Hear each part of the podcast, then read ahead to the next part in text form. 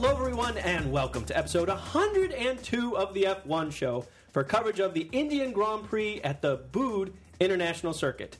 Not to be confused with the Bud International Circuit or the Buddha International Circuit or the Bid International Circuit. We have no idea how to properly say that name. I'm Robin Warner. And I am Jim Lau, and there's actually lots to talk about since even uh, coverage before this weekend. Uh, from everything following on our last show, um, probably the most exciting thing that I'd like to start with in terms of uh, news for us here in the U.S. is a second Grand Prix that will be held in our country. the 2013 New Jersey Grand Prix. It's going to be the Grand Prix of the Americas, I believe. Yeah, thankfully they're not calling it New Jersey Grand Prix. But it is a really little confusing, right? undersell it. Because there's the Circuit of the Americas, Yes. which is going to be the Austin In Te- race in Texas, yeah. But then there, the race itself is going to be called the Grand Prix of the Americas in New Jersey. Now, what's exciting about this uh, race? It starts in 2013. It is confirmed. It is going to be a street course, and it turns out it's going to be a pretty brilliant street course.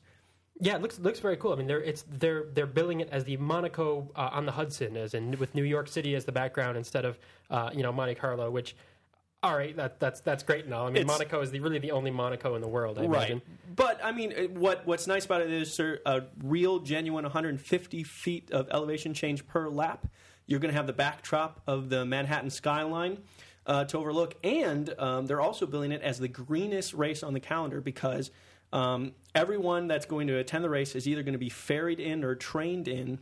Um, from various car places or from Manhattan itself or, or uh, wherever. And I mean, it is, New York City probably is the most accessible place with public transport um, in the entire country. Yeah, and I think the, the, the most important part about this is that it is attached to uh, New York City, so that all the journalists coming in, all the teams, all the drivers, uh, the whole you know infrastructure around F1 will be coming to New York City, which partly is great because there's there's flights to New York from anywhere you can imagine in the world. Well, I mean, New York City itself has three international airports. Right, and uh, and and so you know everyone who's ever sort of wanted to come to the U.S. One of the great you know one of the main places they'll want to come to see is New York City, and uh, to be a part of that, uh, it, I think will be will be really nice. Some people have done it as a stopover on the way to the Montreal race, um, you know, following some various F1 bloggers and journalists and so on, and uh, that's actually how this race is going to be stacked up. It's going to be uh, paired with the Montreal Grand Prix, so it'll probably be mid June, which where the uh, uh, Montreal race normally is, and then this will be probably a week later. It'll be like back to back uh, while everyone's in North America and they've got all their all their kit in uh, Canada, bring it on down to New York and uh, have the race there. And then, as we've talked about before, the Circuit of the Americas, the Texas U.S. Grand Prix. Yes. be careful now. Um, will be paired with Brazil, so that'll actually be Brazil still the season finale, but uh, one prior to that, the penultimate race of the season uh, in Texas. So that'll be cool because it, you know, uh, if the uh, championship doesn't wind down like it has this year, where it's wrapped up with four races to go, uh, then it could actually be you know potential im- you know impressive championship kind of co- uh, Could you know, be. cham- championship could be. impact in Yeah. in the U.S. And w- so it'll be very interesting to see how this uh, uh, this new track develops and everything. You know, of course, the New Jersey governor was on hand for this, and this is a New Jersey State Grand Prix. But the whole point is to be right by Manhattan, and so it's going to be interesting to see how that uh, mixes up. I I wonder. Let's see if I'm a if I'm a race car driver, if I'm Lewis Hamilton, am I going to want to stay in Manhattan at the uh, you know at the uh, I mean- I mean, one of the fancy five star places there, hotel, right? or Newark. every- You know what I mean? I, I don't know exactly how that's going to plan out. So I think They'll be helicoptered in and stuff. And I Yeah. mean, but they, they, that's what's cool is they have so many options for just you know anything you could possibly want. New York has everything. So uh, yeah, everyone who's in town for that uh, should be should be kind of wild. And yet they don't have the what always seemed impossible the idea of a New York City Grand Prix right down in the city streets of New York to be able to shut down all these tracks, in, you know, all, all these roads in Manhattan to be able to uh, you know that seemed like it was never quite going to happen. So this is the best of both worlds because all this land is owned by like one company and they can just do this whole deal in, in New Jersey and uh, not have to worry about it. which that in itself is remarkable because we're talking about a 3.2 mile long track uh, and to all be owned by one guy. I mean, pretty impressive. It, it really, once you see what the track is, you're like, well, this is fantastic. Why haven't they done this a long time ago? And you know, politics is the answer. But uh, uh, either way, that's 2013. We get to enjoy the Austin Grand Prix next year. And uh, but I guess since we're on the subject, um, you know, there's also serious talk of a Mexican Grand Prix coming back. And you mentioned as well, I hadn't heard of this before, an Ar- Argentinian Grand Prix. Yeah, that, that's a little bit farther off, but the Mexican Grand Prix is is you know probably closer to something that'll actually happen. I mean, especially with Sergio Perez, uh, you know, in, in the sport, and uh, hit, The- yeah. Excuse me. having stolen Robin's race seat, Sergio Perez doing doing fairly well in uh, for for Sauber. But uh, yeah, having having the support behind them, but basically the support of uh, you know Carlos Slim, the, the Mexican billionaire, the richest man in the world, um, having the money behind that. You know, and, and if there, if we've learned anything from F one and the business of it all, if there's money uh, and, and you know the rest they'll find a way to work out the politics and the rest of it. And as it happens, I was actually in Mexico last week, and uh, it was it was pretty interesting because he's sponsored by Telcel, one of the big cell phone companies down there, which is all Carlos Slim money. And uh, so there's you know cell phone advertisements everywhere in every country you go to. It, it's called Tel because it was Telmex for a long time. You're Yeah, saying they changed names, well, there's or is this- this a subsidiary? I think it's another brand of it or whatever. Okay. But anyway, on all the like Telcel billboards, there there are billboards with with his you know Sergio Perez's F1 car and like the Telcel. I guess it's a hot air balloon is their signature thing. But it's like you know when like you were talking about in, in Canada, kind of the whole country getting behind their guy. Absolutely. And Mexico doesn't even have a Grand Prix, but just that they have a driver uh, for the first time in a long time, and uh, you know they're all kind of like you know get get behind Perez, and uh, so they call him Checo there. It's Sergio has been shortened to Checo, so it's Checo Perez is uh, is what everyone's excited about. Hmm. Yeah. Great. Yeah, so if we Let's have talk more good things about that guy. well, if we have a uh, a Mexican Grand Prix, that's yet another Grand Prix on our time zone here in you Yeah. know, in the Western Hemisphere, and uh, and that's brilliant. And Argentina would be as well, which is why we mentioned that. So yeah, between Canada, two of them in the U.S., potentially Mexico, potentially Argentina, um, and Brazil. I mean, that's that's that's great for us. Absolutely. Um, so uh, I, I, I guess the next big story, certainly not as happy. Uh, you know, we already we kind of touched on at the end of the last podcast. Uh, we got the news, I guess, just in time, you could say, of Dan Wheldon's extremely unfortunate passing. Um, we've had two weeks to kind of absorb that and see the memorial and stuff like that. But um, just as that wound was beginning to heal, we got another major blow um, with uh, Marco Simoncelli. I'm probably not saying that right Oh, that's it. uh, 24 year old uh, MotoGP guy. Uh, just another just extremely unfortunate, horrendous accident, uh, and and he passed away. It's just been awful. Yeah, and that even on the tails of also that past week with with Dan Wheldon, the two Huseman brothers being killed in a helicopter crash, um, and they were from off road racing and all that. So it was just that's a little bit different because that's something you know th- this happens right where where celebrities or, or, or anyone you know athletes uh, where where they do get killed in some way, some kind of way. Um, Yeah, you know, Colin McRae is off a the track, good recent example. Exactly, and you sort of hear about it, whatever. But it's so different when it happens just in front of a whole viewing audience. People are watching it live. People are there at the event. People are watching it on TV. The commentators, everyone's sort of got to make sense of it. And then when as soon as you realize kind of what's what's happened, it's really just a, a, a tragic loss. So I, I, and I felt the the Marco incident. Unfortunately, that was uh, you know I saw it on YouTube. That was worse in many ways than the Dan Wheldon incident because it was is very very clear and morbid. But something really bad had happened. I mean, yeah, on the bikes you see the rider and you see the person, and the, you know it's not just a car flying through the air, but there's it's the guy, and you can see that. And then yeah, and even the you know apparently the marshals dropped him on the way out of the track, and there was this whole, Right. it was just I- ugh, yeah. you know it's just no good. So.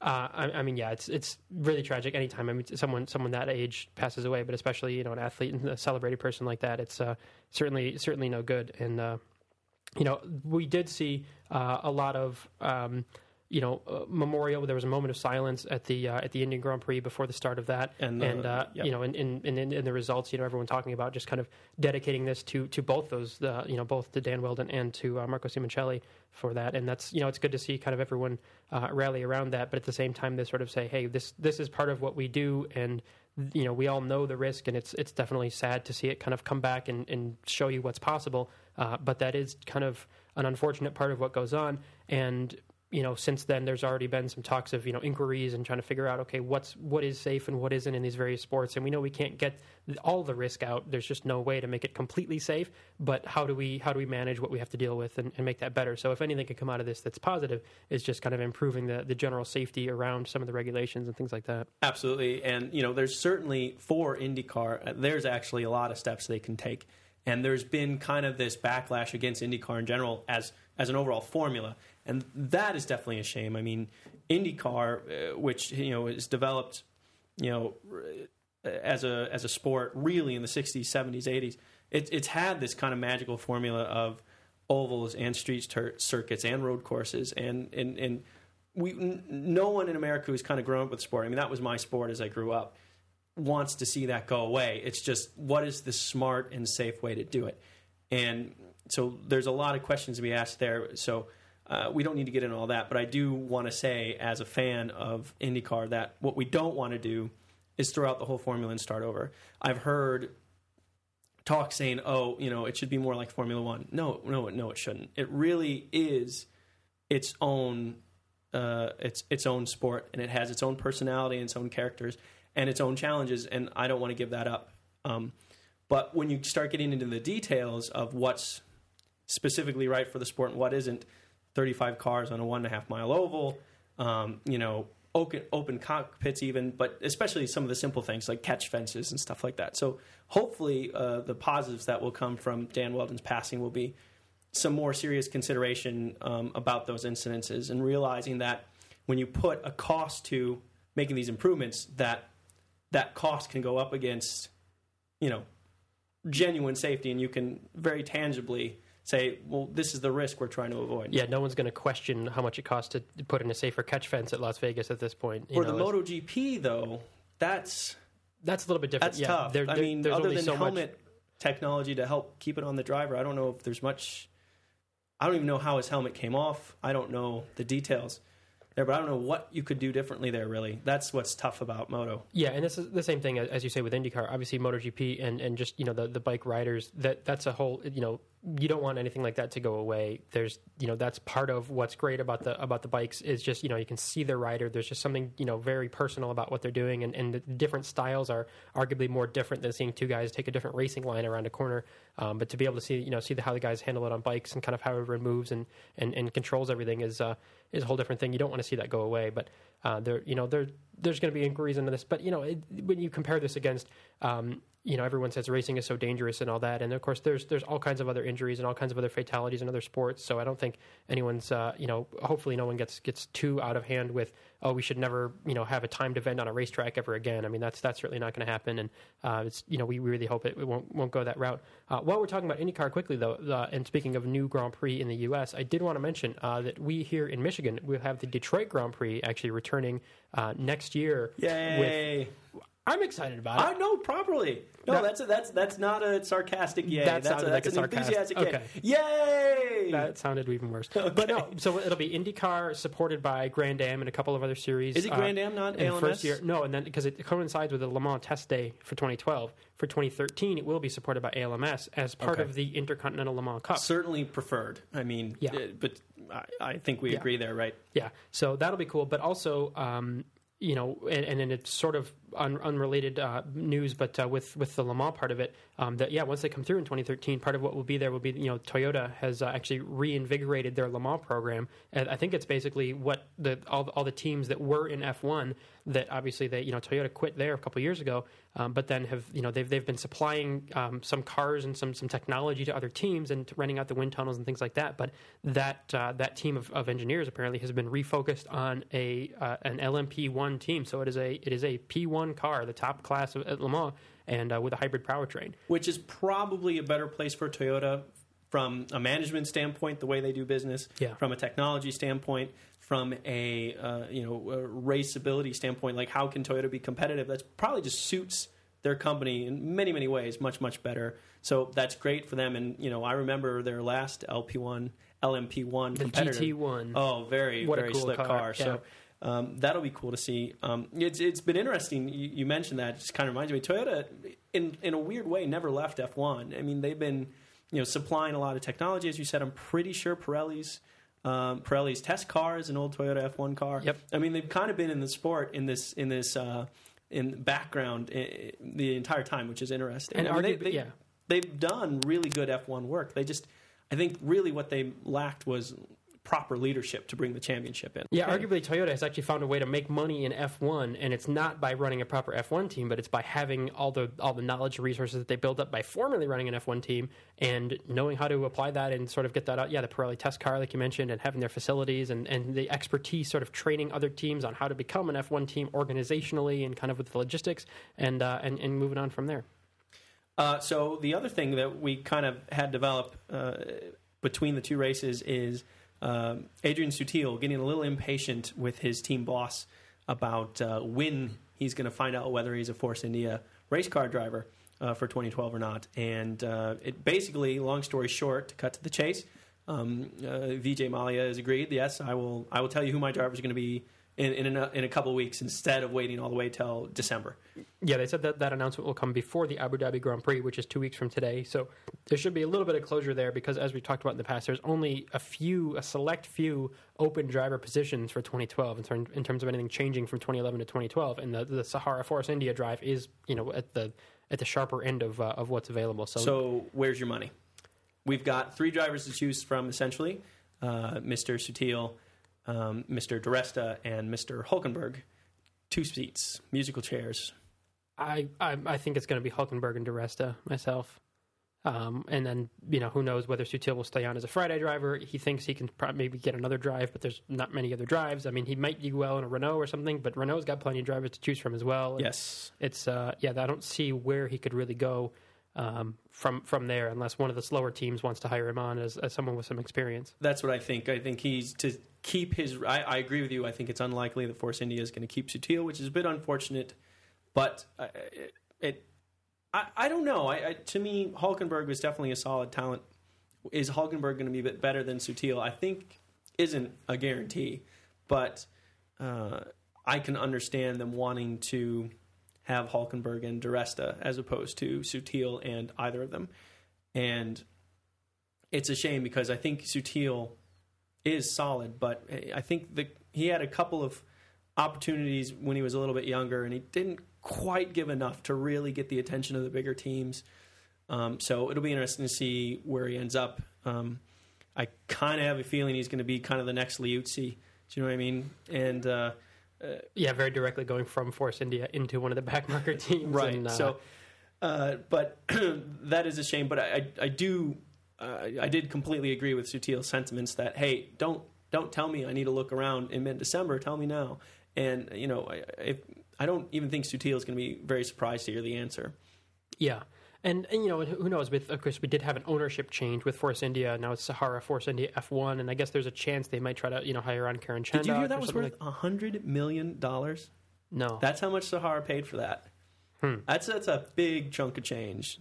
Yeah, I'll- mean, it's it's interesting because uh, money in F one is such a weird thing, right? As far as how much money gets spent and kind of what the value of things are is so hard to assess. You know, because for Red Bull, they're this worldwide conglomerate that has billions of dollars in, in you know sugar water and all that.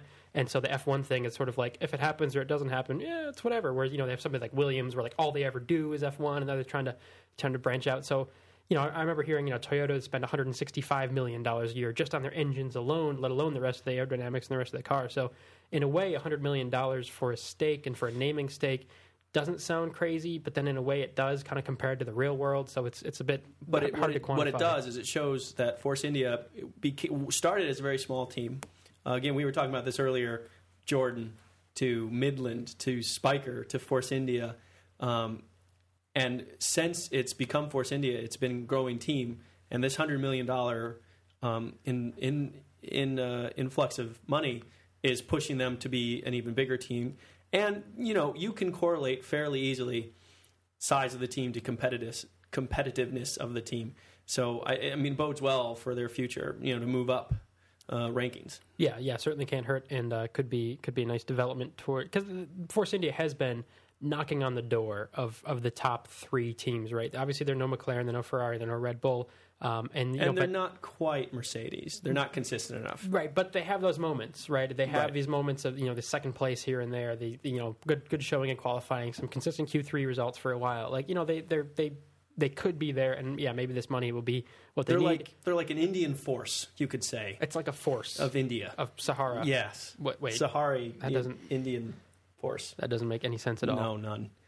All right. So- Anyway, No, uh, so I think it's time to move on. We actually have a very, very special feature for F1 show listeners today. yes, yes. Uh, I went on a safari, and uh, I, I've been training for this for months. I um, went to the uh, went to the Detroit Metro Airport, and uh, I came and I brought a cage, and I brought um, some good tea, and um, uh, some And clotted cream. And an English breakfast in there, didn't you? Put? yeah. And I, I, I put all this stuff in there, and you'll will not believe what I bagged. Wh- What'd you get in the cage? A proper, for real, life size Englishman. Wow, really? Yeah. So, uh, ladies and gentlemen, we have Kevin Bursnell here from England.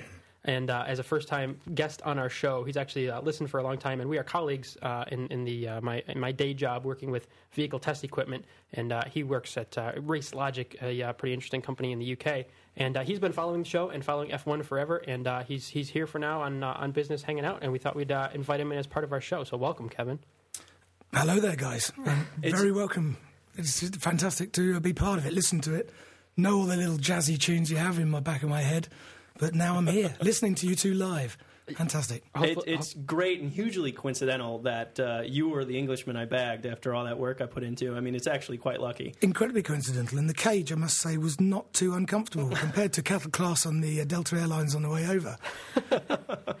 We, we do work hard. I, uh, in, in America, everything's big, right? I mean, that's our reputation. That includes our cages big, soft, pillowy. Yeah. So we worked hard on that. So, uh, just recently, um, uh, you know, Racelogic is, built, is, is based in Buckingham, uh, which is right down the road from Milton Keynes, where we, uh, you know, a uh, very popular Formula One team is based, known as Red Bull.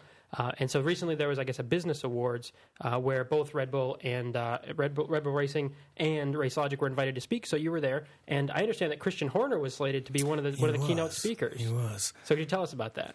Well, um, obviously, being nominated for award for the Milton Keynes Chamber of Business was uh, something of note for us, which we are very pleased to be uh, nominated for. But more exciting than that was the fact that Christian Horner was going to be there. So, me and a couple of colleagues from work there, we were eagerly sitting around our table of 10, awaiting Christian to step up and take to the mic. With the lovely flowing bouffant of his and The, everything. the, the best looking man in Formula One. And, uh, You heard that, Hornets? There, there it is.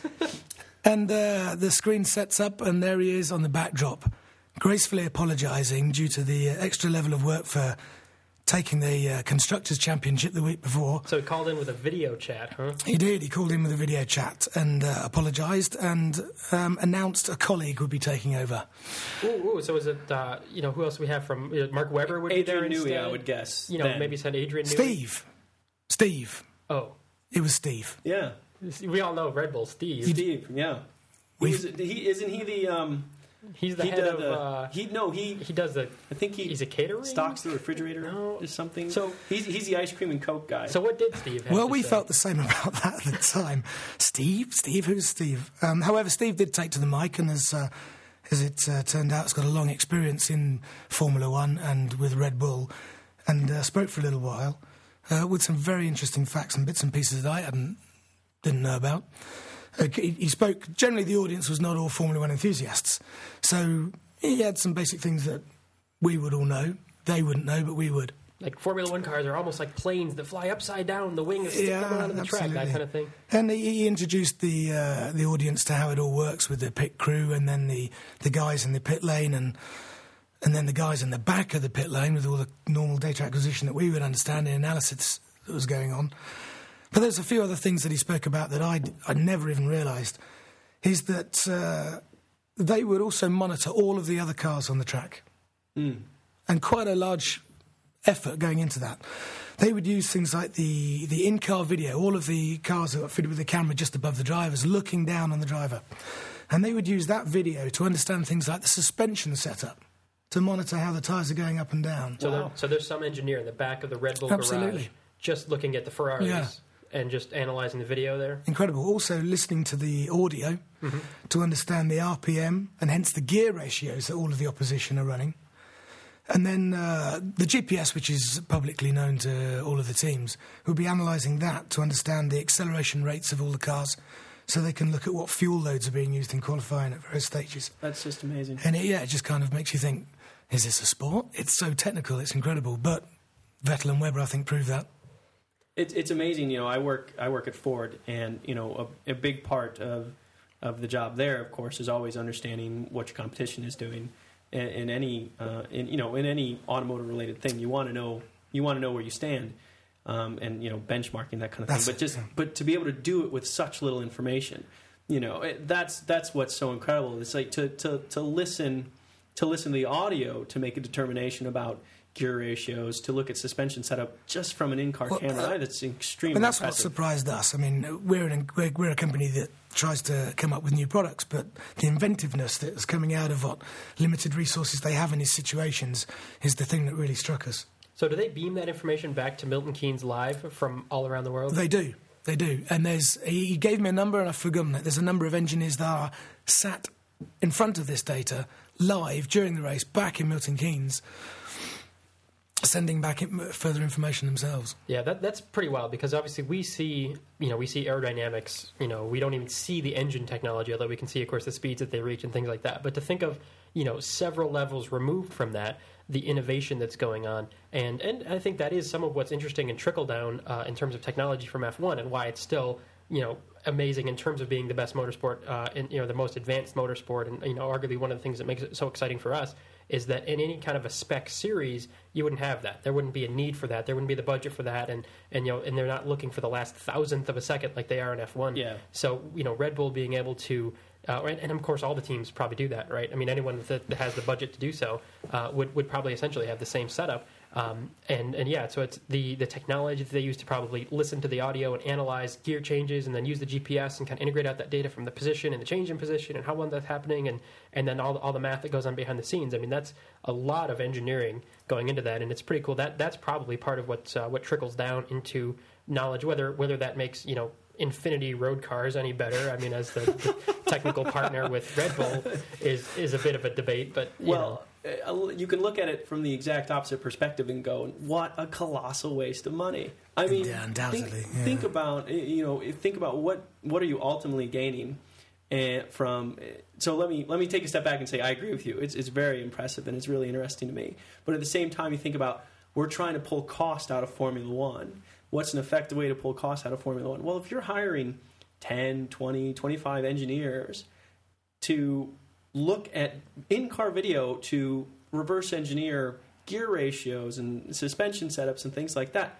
That's a lot of money to hire. I mean, because these, I'm assuming these are smart folks. Yeah, and the other thing I, I think about this, all that Red Bull is trying to glean is something that another human being knows. Right. right. Somebody at Ferrari knows this. Somebody right. at Mercedes. Somebody at McLaren. You know, it's it's not that we're trying to like understand the way our planet works or trying to define new stars or you know I mean it's like Red Bull innocuously discovers a new star while trying to right. analyze I mean, you know, when you, when you think about all the problems that you know all, all the all the challenges that need to be solved, right? I mean, if they were if they were these same people, if they were working on you know like cancer research or something, right. might they make some kind of breakthrough? Right. You know, you know, it's like we were watching Schumacher's in-car camera and we discovered the problem with global warming. We, yeah. we, we found it out. Exactly. There it is. So when you think about okay, if there's if there's twelve teams and there's all these engineers and all this money and all this technology and all they're really doing is if if Ferrari were to send an email to Red Bull and say here's what we got going for this weekend, then they wouldn't need to do any of that, you know. Which of course they're not going to do unless they have, unless everyone has to do that, or if that's somehow the spec. Oh, and that's been tried. That's Remember right. that was one of the one of our lovely gates we got to enjoy a couple years ago, and it ended up costing McLaren hundred million dollars.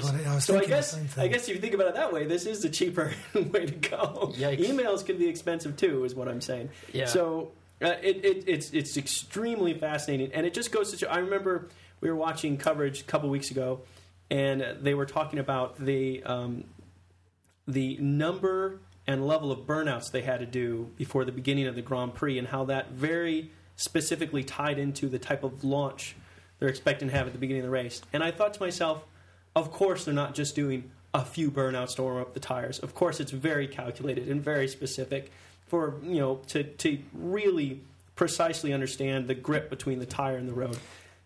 Absolutely. So, so um, maybe you could uh, answer the question on why Webber doesn't make benefit of that on all the starts. well, I was just thinking about. It. I mean, you see that it's all this time and money and people and, and resources going into getting every last little hundredth out of it, and yet you can still have you know Lewis can't get back on track because they, they haven't got fuel in his car in time for qualifying, or you know, or something, or like you know Mark Webber having these issues with the starts where it's like it all can still come down to you know one man's reaction time with his you know and the, the way his uh, you know the way he's interpreting messages from the radio and from the lights and you know moving the clutch and whatever it is it's just it's it's kind of this wild combination of of an individual and how they fit into the team and then the whole infrastructure around the, the car itself and then around the organization and then you know back in other parts of the world and it's it's really kind of a kind of a crazy mix and I guess that's part of what's what's fun about it. You know, you're exactly right. I mean, um, sat there on this presentation evening, not meeting Christian Horner immediately had me think, you know, put in a bit of a grump. Yeah.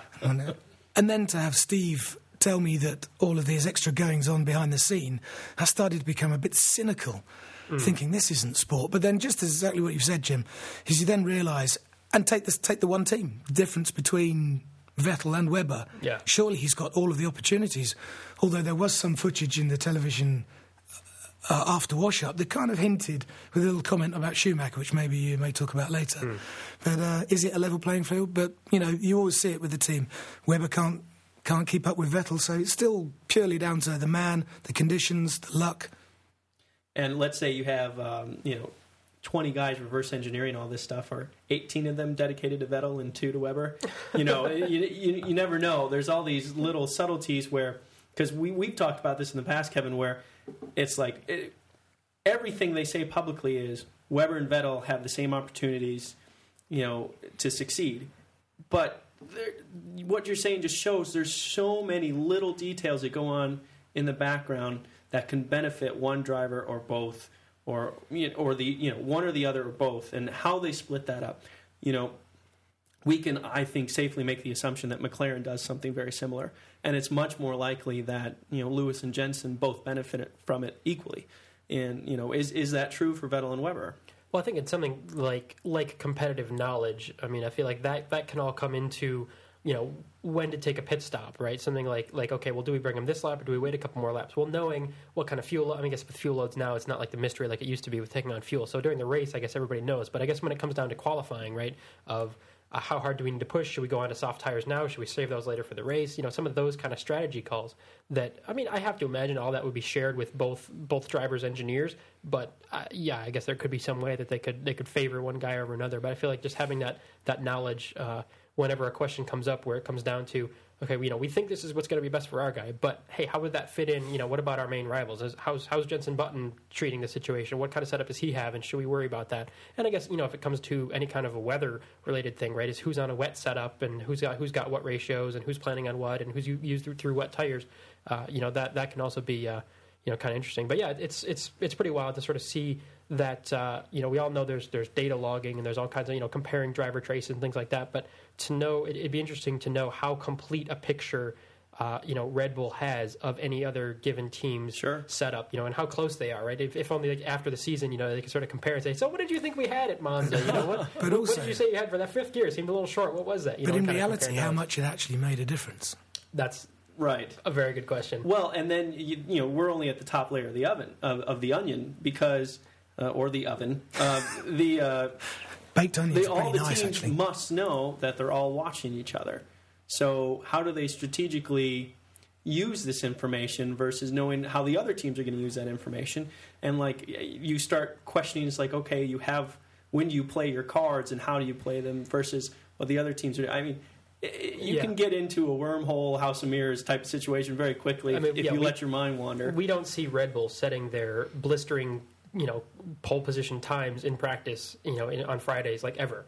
You know, and a lot of times they'll be they'll be fifth, sixth quickest or whatever, and then and then it's like, oh, no, the Ferraris look good, the McLarens look good, and then all of a sudden it's it's it's actual Q three. Oh, look, Vettel just dominates, and he has a six tenth lead over everyone else. You know, it's like so they are fairly coy about that, or even wonder about the aerodynamics of the car. If you design part of it is to make your car work as best as possible, but then is part of it then to mess up the air for the guy behind you? Is there any attention paid to that? And if not, you know, why not, right? You know, it's like if we put this little extra flap here, then the guy behind us is really going to be screwed when he tries to come out and pass. You know, it's it, who knows, right?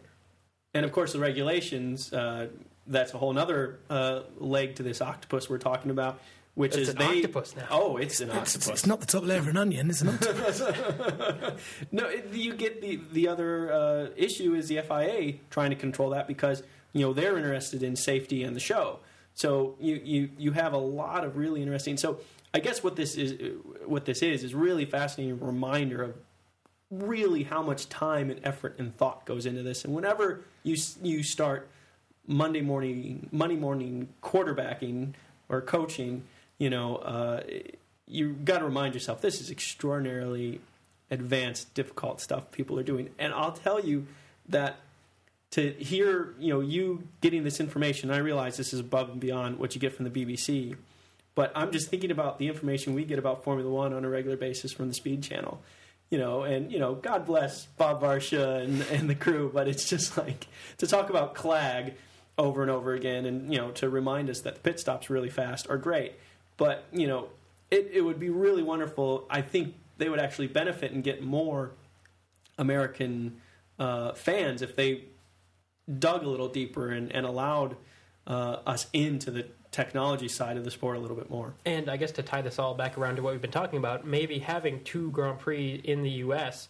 Um, and having more interest in that, maybe an American driver, maybe some more of a basis of an American team or whatever, maybe the the wedge in the door to uh, foot in the door, whatever, to uh, to get on that octopus and, and ride. Sauber, you now know that I've been robbed, and we've now proven If that only- an American F1 driver is a necessary uh, part of the equation here.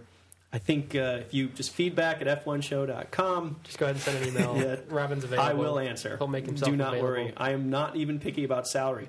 We can we can talk. All right. So I think we, we should move on to the, the. We did have a race this weekend. We did, but that was a fascinating conversation, and, and I'm, I'm really happy we had it. It was really interesting information, Kevin, and that, that's really cool to hear about those Just things. one last thing before you do move over to the the, the race is um, although I didn't get to meet Christian Horner, um, Racelogic being based where it is in Milton Keynes, we're very lucky to be close to all of the Formula One teams.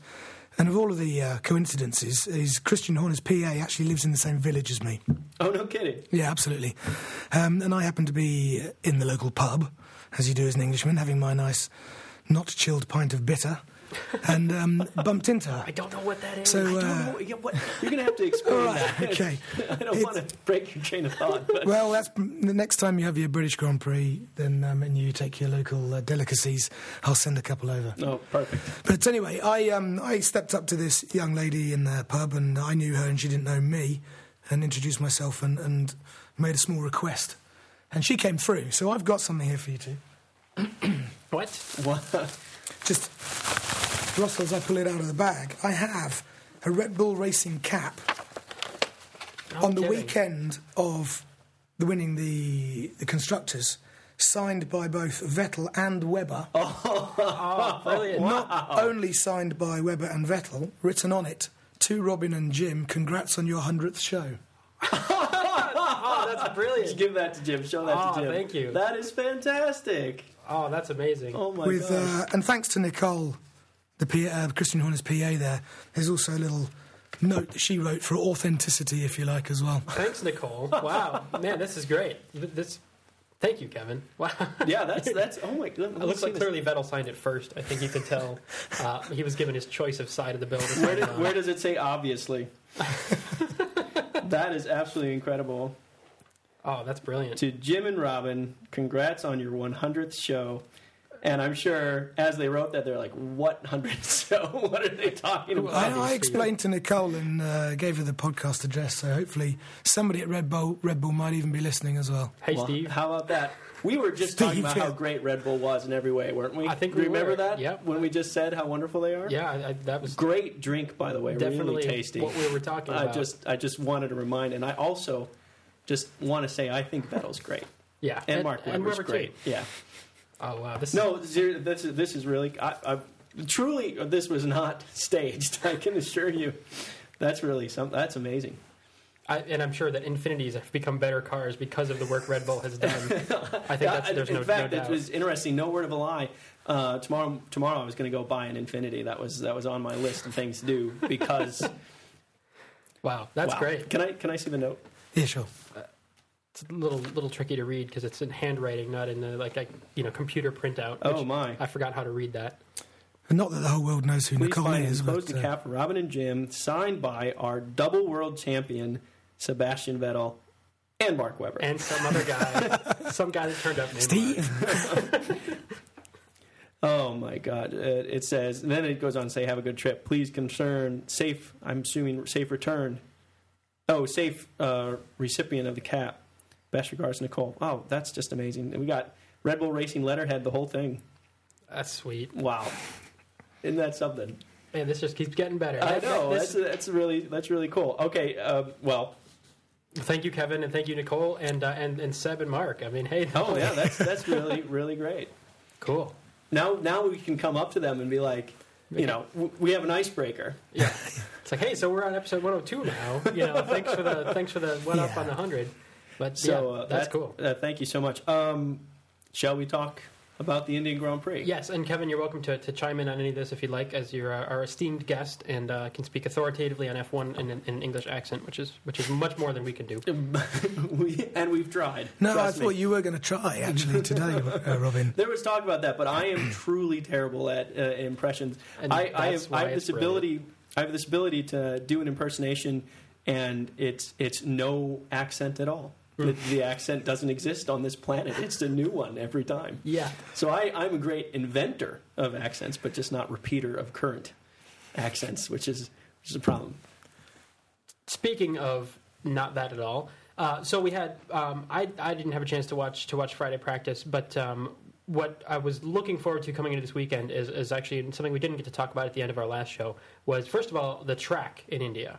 Um, looking at the track map of it, I was sort of pleasantly surprised that it's actually you know you know not not crazy complicated. It's not terrible. It's not is what Valencia. you're trying to say. It's not Valencia, is what I'm Yeah, trying it's, to say. it's, it's decent. There's 16 corners, but it's but it's some some sweepers and some you know some good straights and all that. Like it actually kind of um, you know some some cool little bits to it. And but uh, you know the overall sense was like oh they didn't kind of crap it up.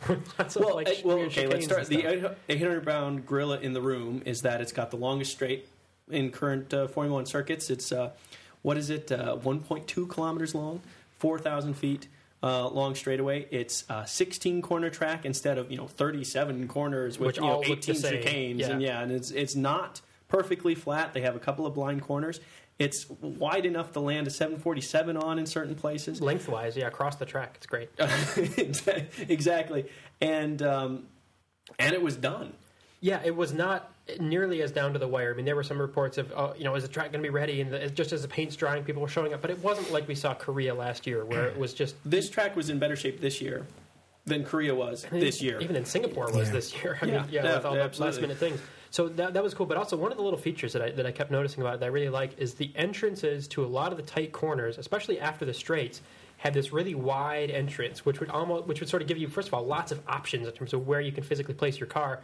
Um, but I think also may have a bit of a sort of a fake out effect where it looks like like you want to apex early, like you'd want to turn in early because you've got plenty of road to, to take this really narrow line, but then you'd probably have to slow down so much more to make a much tighter corner that I thought might make for some interesting racing. And and it was pretty cool actually to, kind of see that play out. But uh, you know, just the the way the the shape of the track and all that. And I don't know if that's the the latest generation, you know, Hermann Tilke design idea of like, oh look, if we make these entries, fake people out, then we can get some good passing and You know- whatnot. but it was pretty cool. It, it's really, it, and what's unfortunate about that is that we really didn't get to see that. And I think you're absolutely right, Jim. And I think that's a neat, charming part of the circuit.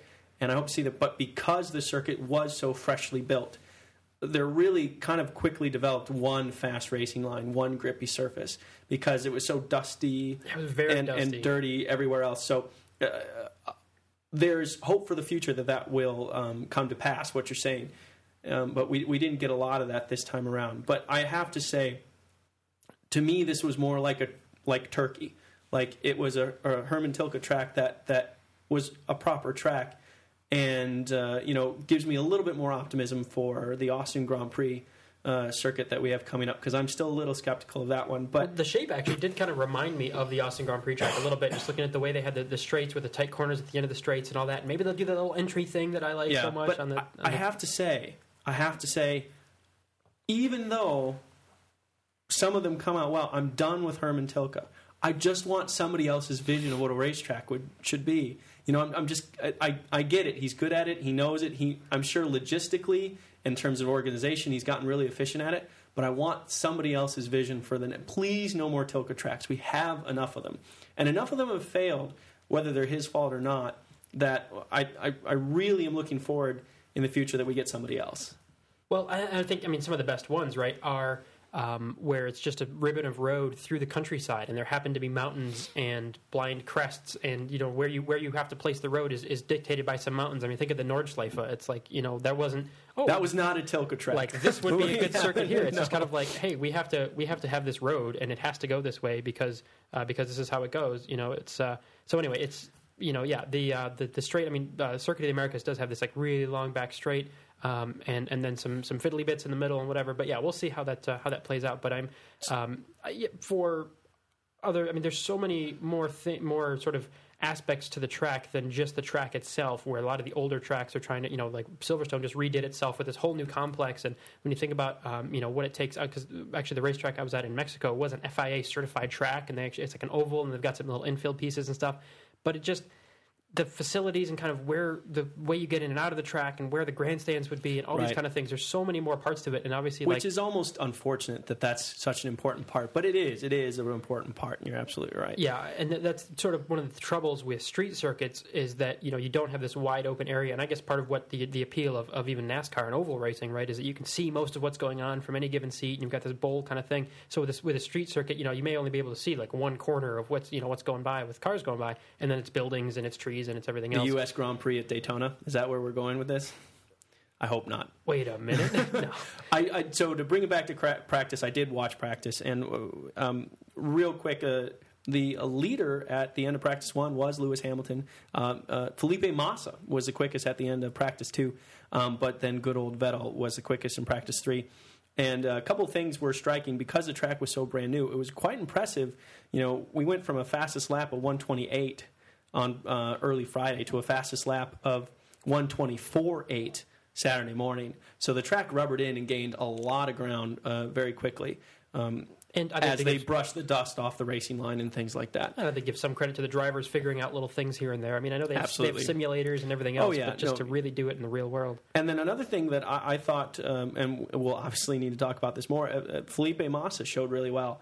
Uh, certainly in practice, he he was very strong, adapted the new track very quickly, and um, I was hopeful as well uh, with Hamilton at the end of practice. Um, but uh, obviously, if we jumped to qualifying, that didn't last long. Yeah, well, to, to quickly go through qualifying, um, in Q1, Kamui Kobayashi was the odd man out. You know, it was the usual bottom six plus him. Um, and then, uh, so that was just kind of, he said there was traffic and everything, and it did look a little bit tricky the way their traffic was going. Um, Kamui only put in six laps compared to 13 for Heikki Kovalainen, who qualified right behind him. So I don't know what in the Sauber, if they couldn't get the car out long enough or whatever. But anyway, he was he was out there.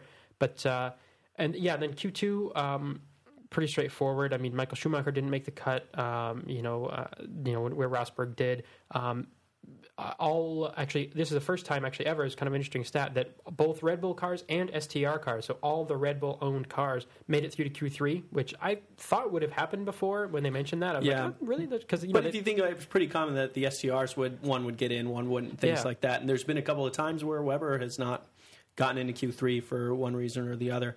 Um, uh, another guy that got into Q3 but not uh, didn't finish it in one piece was Felipe Massa. Yeah, he was. I think even before this, maybe was a little bit concerned about the curbs and the way cutting the curbs would, would affect a car and, and kind of how how dangerous that was, and that that became all too real for him. As you know, yeah, near the end of the session in Q three, uh, cut a curb and it just you know shattered the right front suspension on his car, and uh, it was in a, Sent you him to the wall Yeah, too. it It, was, was- quick enough to take him right to the wall. Yeah, and it was not not, not a bad impact, and you know, not, nothing that terribly dangerous, whatever. By the time it got slowed down, but um, it was, uh, yeah, unfortunately, you know, it ended his his qualifying run. Uh, he finished he or qualified sixth.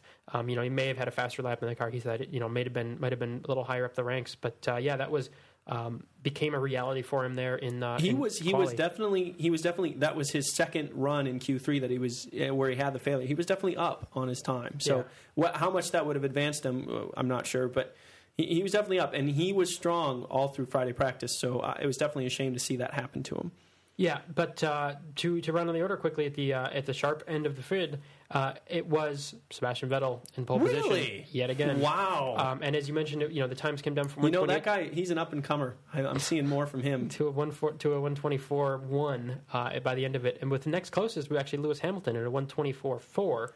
Closest in time, Right, but not where he qualified. right, because uh, during practice he did, or, or um, during It was during practice. Yeah, it his- was it was practice two his or fastest practice one even. Yeah, his fastest time was set while there was a local yellow flag out in one corner, and of course, the whole idea of the yellow flag is you should be backing off, Uh, I, I think it was technically a double yellow, which was why it made it even worse.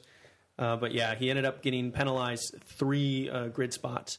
Um, and what was interesting was they said, well, you know, some people th- think he should have just gotten a reprimand and it wasn't fair. But the thing is, apparently they have this three reprimands and you're out rule uh, in the FIA. And had he gotten a reprimand, it would have been his third in the season, which would have meant a five grid spot penalty. So he was lucky, and I'm doing air quotes since this is um, not uh, televised, and uh, he was lucky to get the three grid spot penalty. I, I know, I know why they did it. I understand. I get it. It still made me mad because it was so, it was completely innocent. That's what bothers me about it. It was totally innocent. And at this point, you know, he's like a he's like a little wounded puppy, you know, whimpering in the corner. He just wants a little love. He wants a little dog food, just to be treated fairly. And Again, and then just gets whipped and whipped and whipped. I got a cynical point of view. We go back to what we were saying about Red Bull and the, de- the depths that all the other teams go to know what all the others are doing. You can almost bet your bottom dollar that the stewards had to follow that because Red Bull would have been pushing for that. Uh, very possible.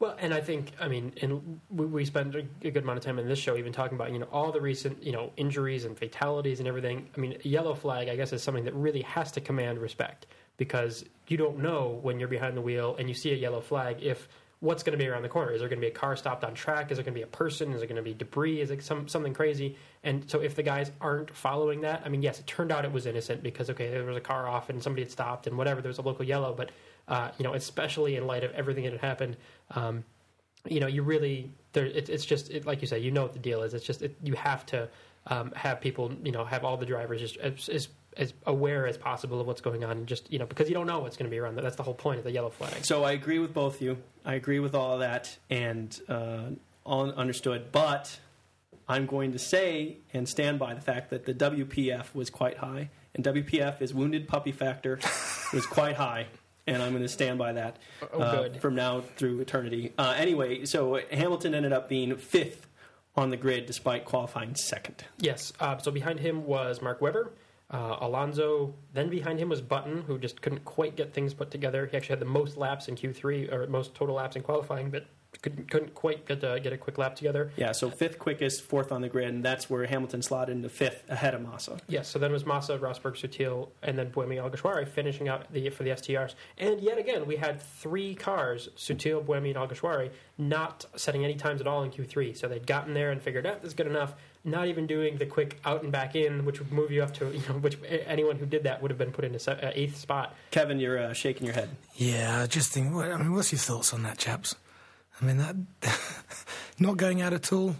Yeah, it seems even even just to do an installation lap, which as we talked about in a couple race a couple shows ago, is enough to put you ahead of anyone who didn't do an That's right. installation lap. So I mean, if Alguersuari had done that, he would have moved from tenth to eighth. When you think about moving up two grid spots, how hard these guys at the at, How you know, much money would that cost? To first, and, right, and and how much engineering behind the scenes, and how many people watching the monitors and Absolutely. to be able to move up two grid spots. But at the same time, they say, well, with the curs and Durs and Turs and the whole deal.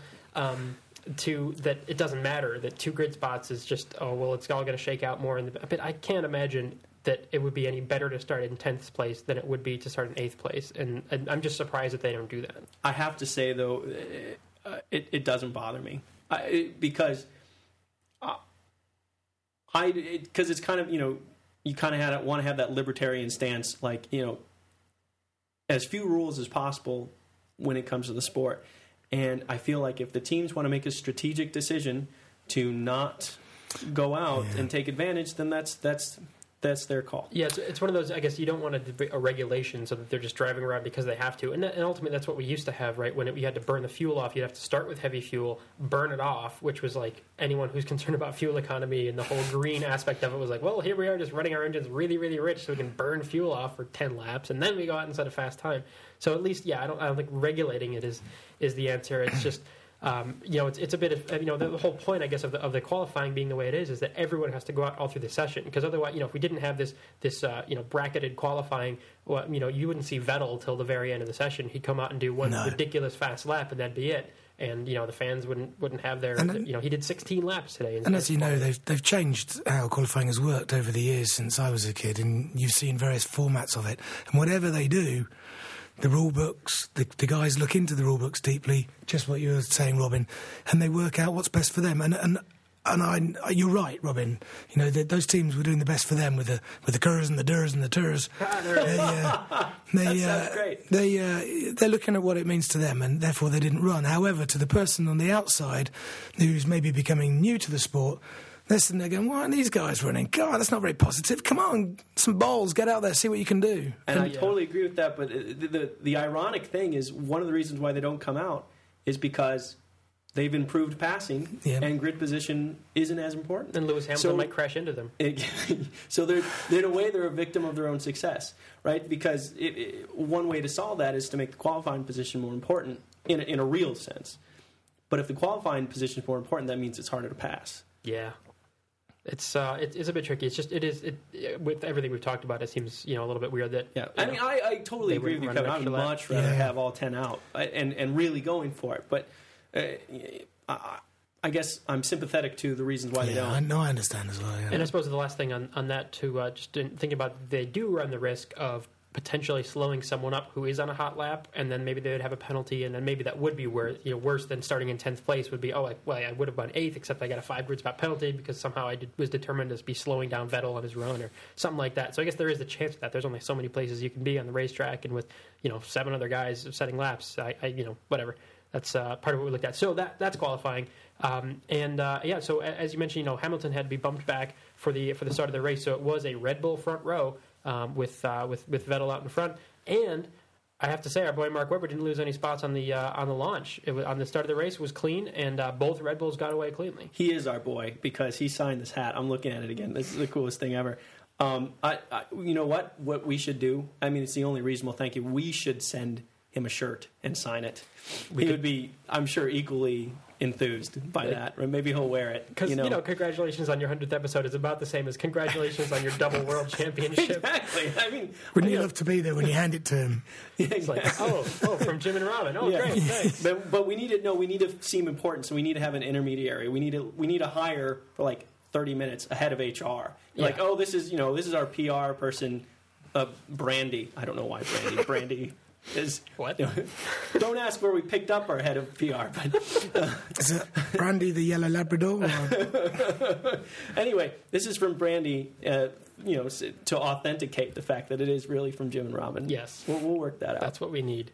Is that Brilliant hat. okay? So the race, though, Yes. if we, if I may, So, if I, if you guys don't mind, I'd like to start uh, uh, by saying Sebastian Vettel started in the lead, stayed in the lead, and he won.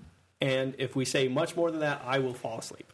Well, the only other thing is fastest lap on the last lap. Fa- yep, fastest lap of the yeah. I mean, he he completely owned the inaugural inaugural Indian Grand Prix. yeah, he he vettled it. If I can make that a verb. Ooh, um, which here we is- go with the which verbs. is- I love it. which I love it when you when you turn uh, things into verbs. when I the- verb things, as it were. I, I didn't I didn't know how to see. That's why you're the guy for Yeah, that. verbed it. So he, started off strong, and within the first Did he few, did he Monaco India by vettling it? no, he just vettled it.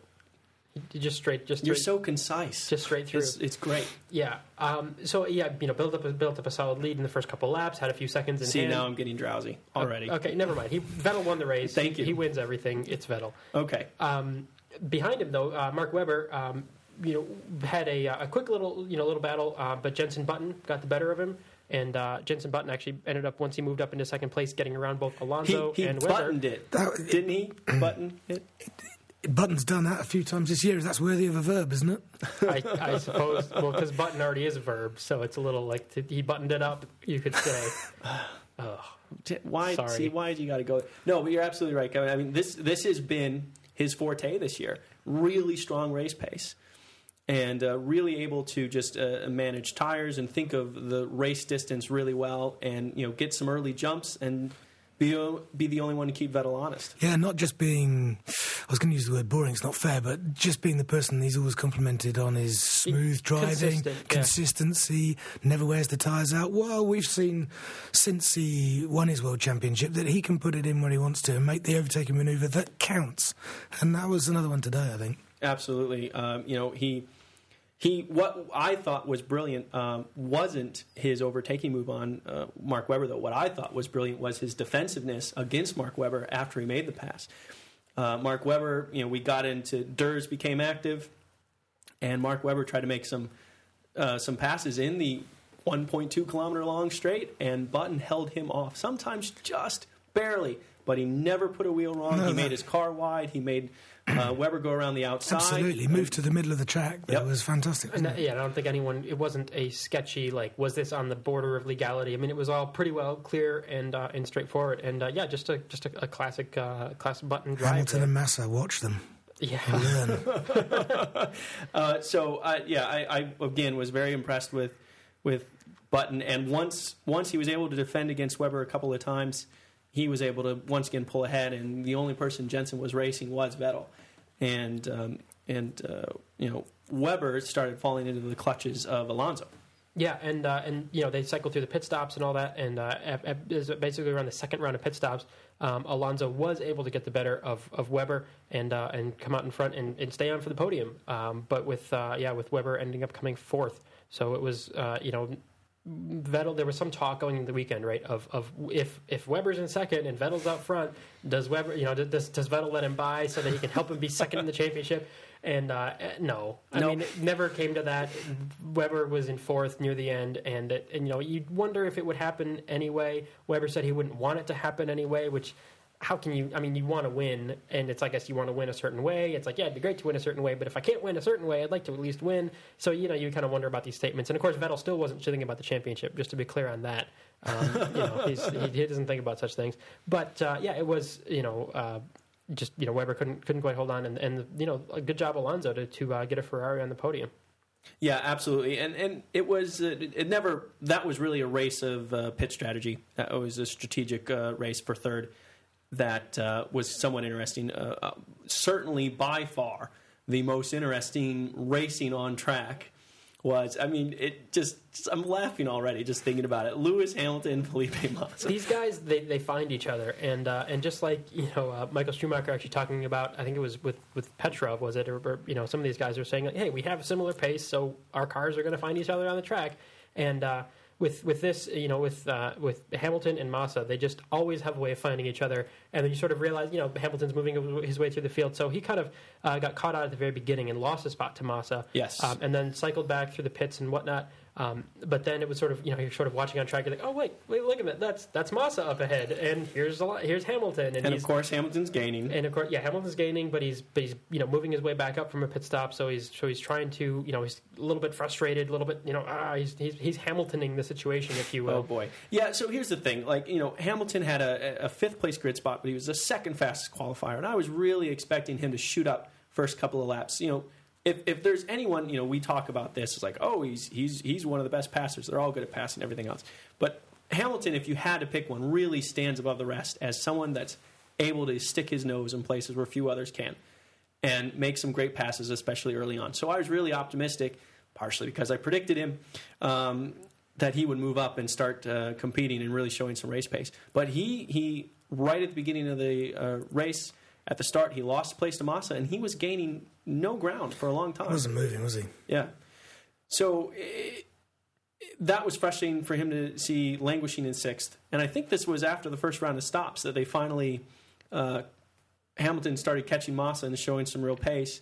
And uh, Jim, I mean, you're always so brilliant at explaining these situations. Why don't you? Yeah, so like you say, it was it was about halfway into the second stint. Uh, you know, had you know worked his way through the stops and all that, and uh, came up behind Massa, and uh, and just in one of these complexes where he sort of. Uh, you know, would, would would get a run on him in certain certain areas. You know, where the where the McLaren was just a little bit better than the Ferrari, and get really close. And there were a couple of times we saw, you know, in one of these nice wide turn entries that I like so much, uh, where it looked like Hamilton might make his way around and just couldn't quite, and kind of backed off. Uh, but then I think it was turn six. I think it was they were coming into. Sounds right. Um, it was a couple of corners after the long I straightaway. think yeah, either five or six. I think it was maybe even in five. That um, where yeah, Hamilton just got his got his nose in alongside. It was a left-hander. Hamilton just got a bit of a run on the uh, on the on the outside of the preceding corner and uh, got his nose in. And depending on how you see the incident, right, either crashed into the side of Massa or Massa turned in on him and gave him no place to go. And uh, but the two came together. Uh, Massa's car kind of spun off into the into the runoff, uh, but he did keep going. Um, wasn't hugely damaged.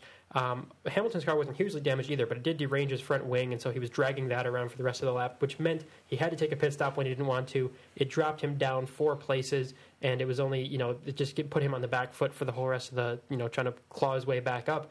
Um, and so first of all about the incident. Um, you know, I, I, guess my, my personal view on that would be that Massa turned in on him when he had, you know, where there's really no place for, for Hamilton to go. But uh, what do you guys think? Uh, I've got two people to ask here.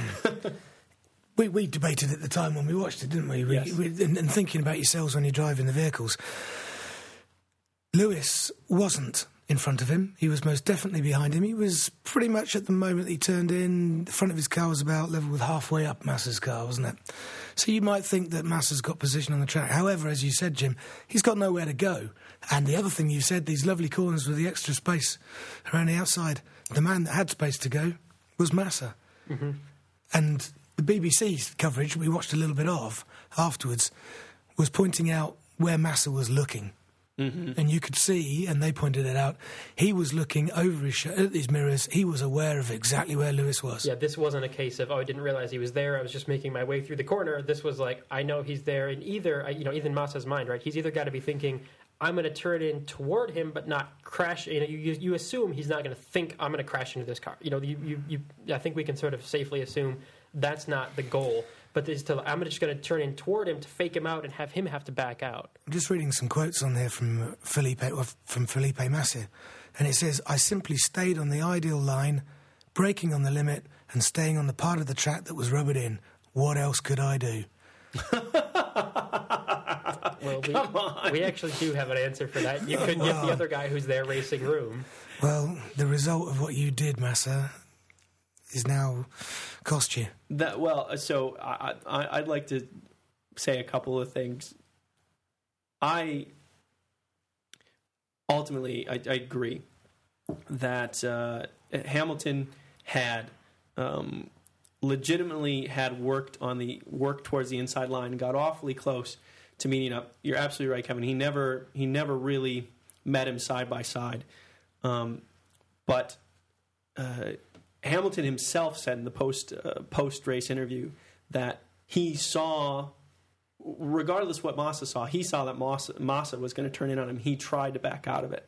So one of the reasons why we got front nose to middle side pod towards the rear of the Ferrari was uh, Hamilton was in the process of trying to escape.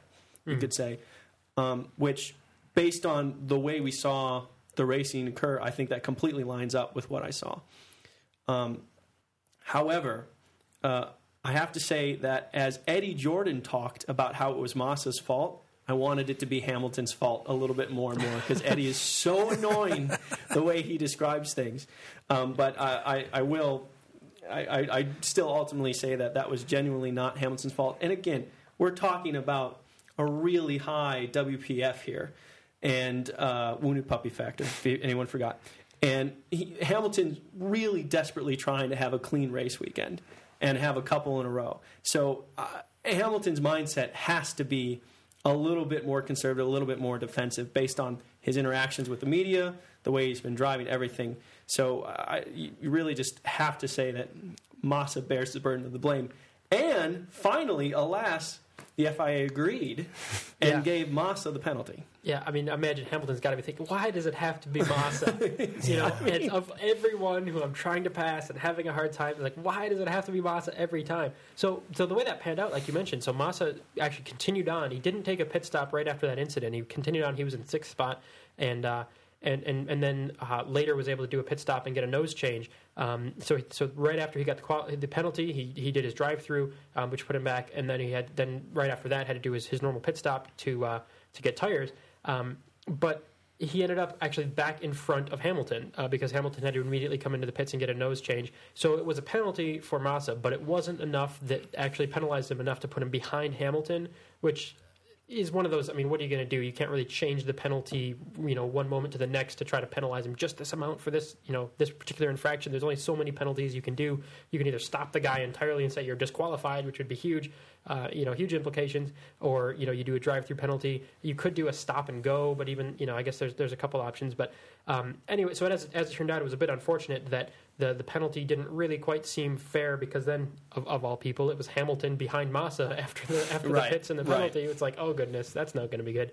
Um, as it happened, uh, then a little bit later on, uh, Massa had had enough of uh, breaking his right front suspension in qualifying. He figured he'd see what the left half of the car could do, and uh, he cut the, cut an apex uh, with the left front suspension, uh, and, it, and it you know it broke the the lower control arm I think on, on the left front Right. and sent him off the track again. So it did you know Massa did end up out as a DNF out of the race. And also, I think I'm pretty sure, and correct me if I'm wrong. As as the pit stop cycled through, I do believe because uh, Massa made his drive-through penalty, and then I think pretty much the next lap made an actual pit stop. And I think with, with pit stop cycles, Hamilton got ahead That's before the suspension failure of Massa.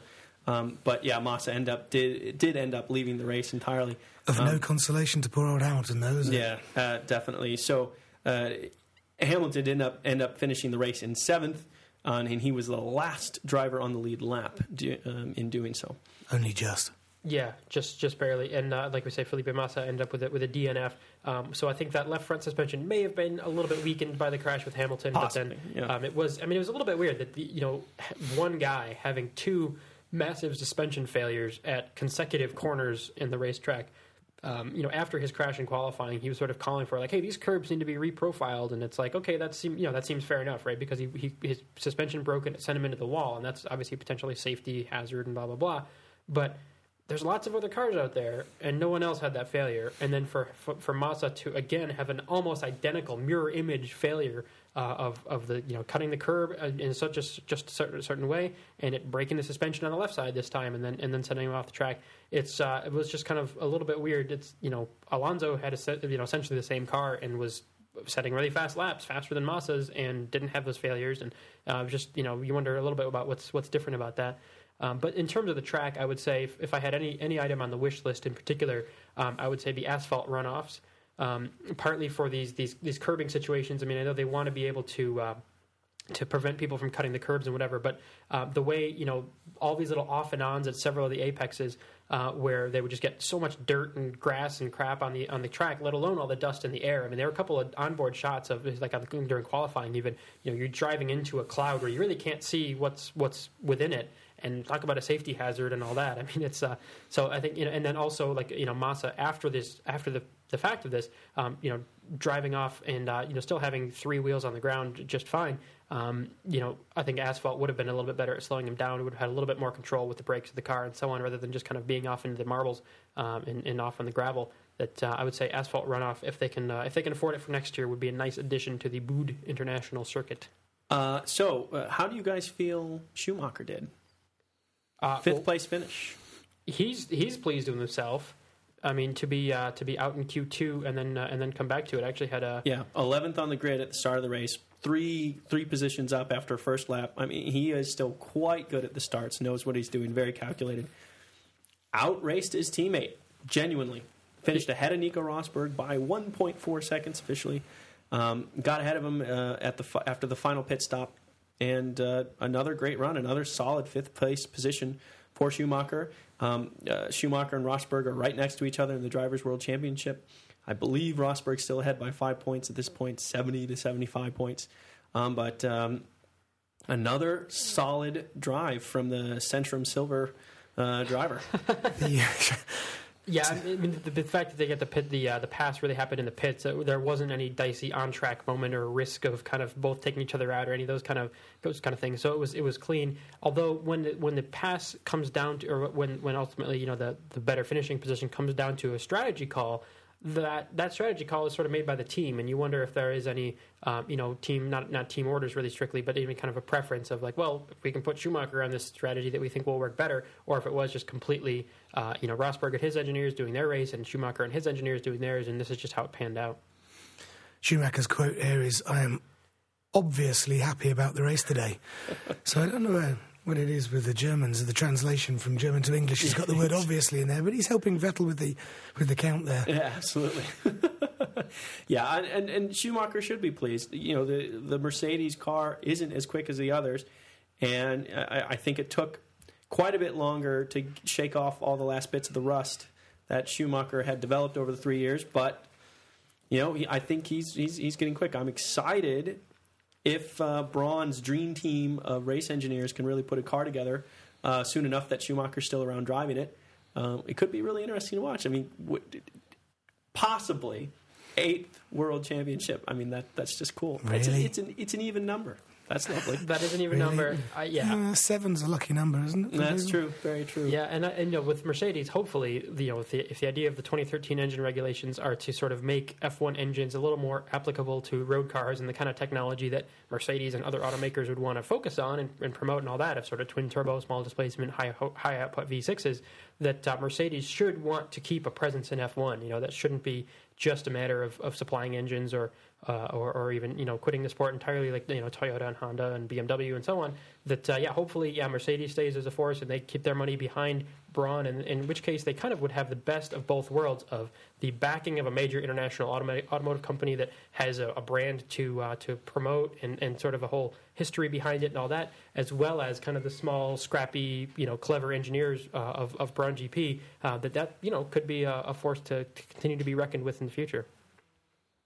Um, so uh, we could talk more about this race, uh, I'm sure, but uh, we we've actually been uh, having quite a nice chat for quite a while now. We have. maybe we should move on. Okay, one more one more quick mention um, in terms of Im- improved drivers. Uh, we've got you know Schumacher having a great race, but Checo Perez from twentieth to tenth in a very solid race, and especially in comparison with his with his teammate Kobayashi, who lasted about two corners and was out of the race. Uh, very very good race for Sergio Perez to uh, get move up ten spots and get a point. Whatever. Fair enough. All right, well let's uh, let's hear from uh, from our listeners. Okay. Uh, welcome, of course, to listener feedback, our favorite part of the show, as always. And this time, I'm really excited because we get to ask a listener a question live, right in front of us. That's right. And uh, you will. Uh, I this this is something I've been wanting to ask an Englishman for a really long time. Oh, God, So I can't wait to get this off my chest. Kevin, please pronounce the name Craig. Craig. Whoa, Oh, it's oh dear. different. That is different. It's different from how we say it. oh man. Well, we, we need it as a Scotsman, I think. Yeah, I guess we do. Well, we but we know what a Scotsman's going to say. That's why I, Craig. I wanted a proper. It's the English language. We have an Englishman right here. I wanted to get. Th- this is the down and dirty end of it right now. We very commonly get accused of saying Craig wrong, but the problem is, is we say Craig very right for the United States citizens that are named Craig here. So Craig. Craig. Craig. Craig. I guess there's more A to it than there- eh. yeah. It's not. It's a schwa. I You- think is how we pronounce it. You're shortening it slightly, rather than most Englishmen would say Oh, Craig. Yeah, see, Well, there we it is. can't because it's not the American language; it's the English language. So we can't we can't argue. This is what happens when the listeners can give us direct feedback know. in person. So we've been wrong this whole time. Oh well, It's Craig. That's CKW. We'll stick with yeah, the- we'll for- stick with the, kilt. Yeah. All right. All right.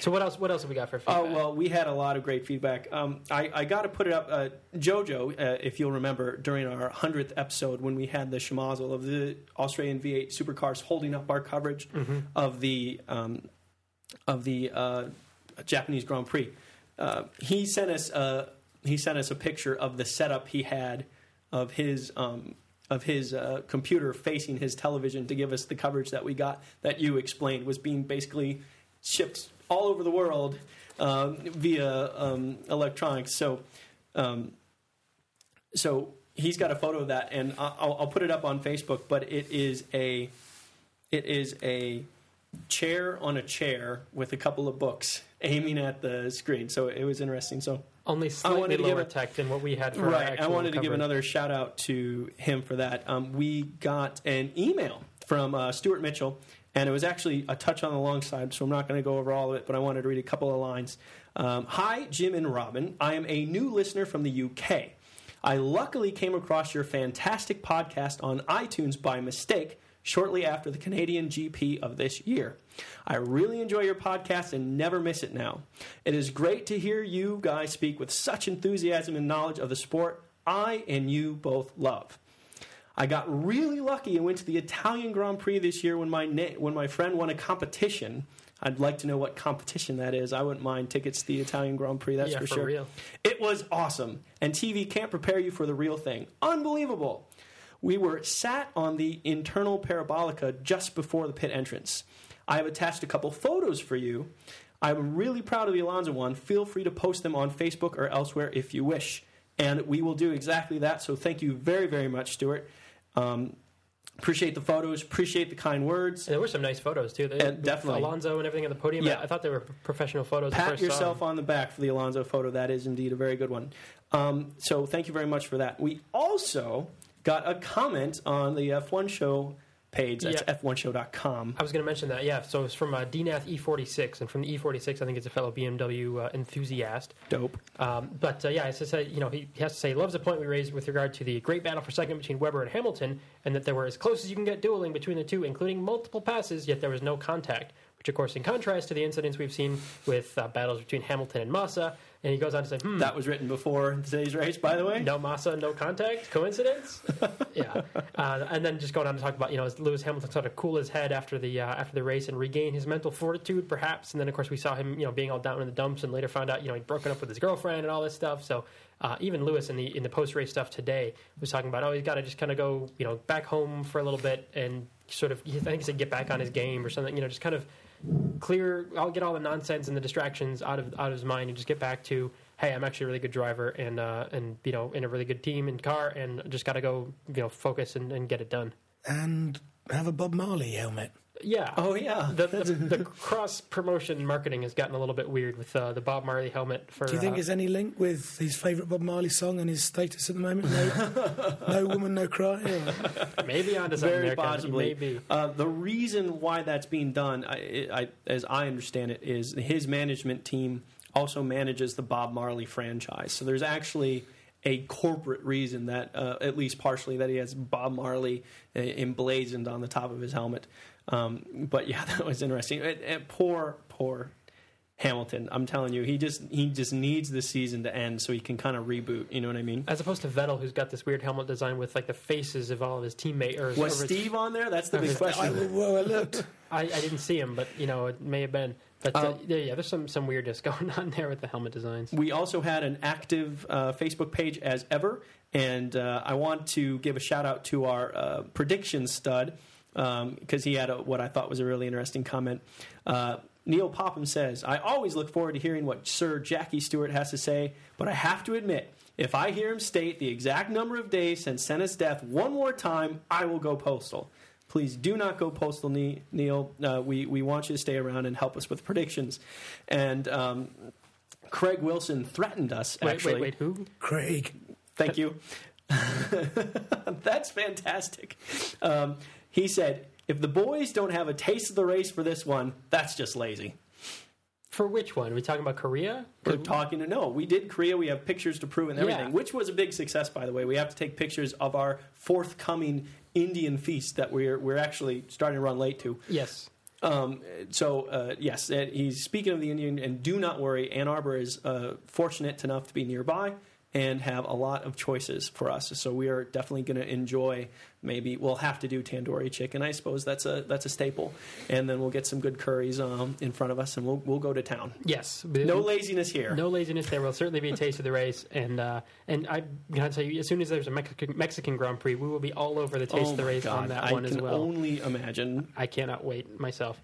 Um, so yeah, we uh, we actually didn't do predictions uh, last time because of course the episode ended up getting cut short. So we have plenty to talk about in predictions. So let's get on to it.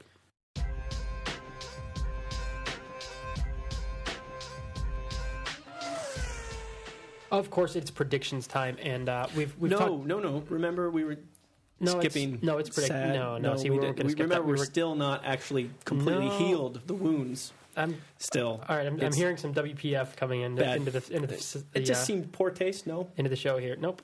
Uh, so we had, you know, of course we talked about, you know, Vettel, of course, has sealed up the championship, and there's, you know, he's he's never a risky bet, right, to, to say that Vettel's going to be on pole, and that, and that if he doesn't win the race, that he's going to be at least close. But uh, it's always fun to try to, to go outside of that, right? Because when when is Vettel going to crack, or when is someone else going to have their chance? So I expertly before the uh, before the race, and enjoy it while it lasts. yeah, yeah, buddy. yeah. Um, so I figure, you know, Vettel is really pretty untouchable for pole positions. I mean, he just, you know, he's setting these records and everything's going on. Uh, that if, I figured no one would be faster than him in qualifying, and that, uh, but actually, you know, the Button's been doing really well lately. That I think I thought Button would go on to to win the race. I was wrong about about the Button thing. Um, what did you, what did you actually have though? I don't remember. Oh, I have it here. Uh, you had gone actually Hamilton, Hamilton. Why? Why did I do that? I don't understand. Well, if you were right, that would have been amazing. That would have been amazing. But it, so my reasons were reasonable. I thought this is a new track. McLarens are kind of looking good these days, and Hamilton's got the natural talent that no one can match, right? Like, Except so- he's colorblind and can't see a green flag from a yellow flag. Uh, don't so you he's know, got that, that was penalty in the. puppy factor, sir. Anyway, uh, so that that was my reasoning, and I will I will say, if you look at the qualifying times, it was not all that far off. Had he not had the penalty, Blah, blah, had he blah, not been colorblind. Okay, anyway. he would have done well.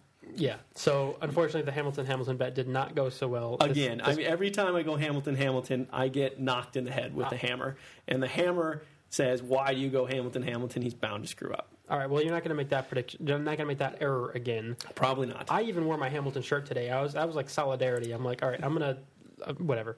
No, you did. I, I credit where credit's due. You did quite well. Uh, I owe you nine cokes. Um, they will be in the mail, uh, shaken up furiously beforehand. And uh, congratulations. However, that was the past, and we are quickly moving to the Middle East, to Abu Dhabi, to three years in the future, as you like to say. Yes. How are you going to predict? Well, this, of course, is where Vettel, uh, against all odds, you know, came from not leading the championship to going on and winning it and blah blah blah.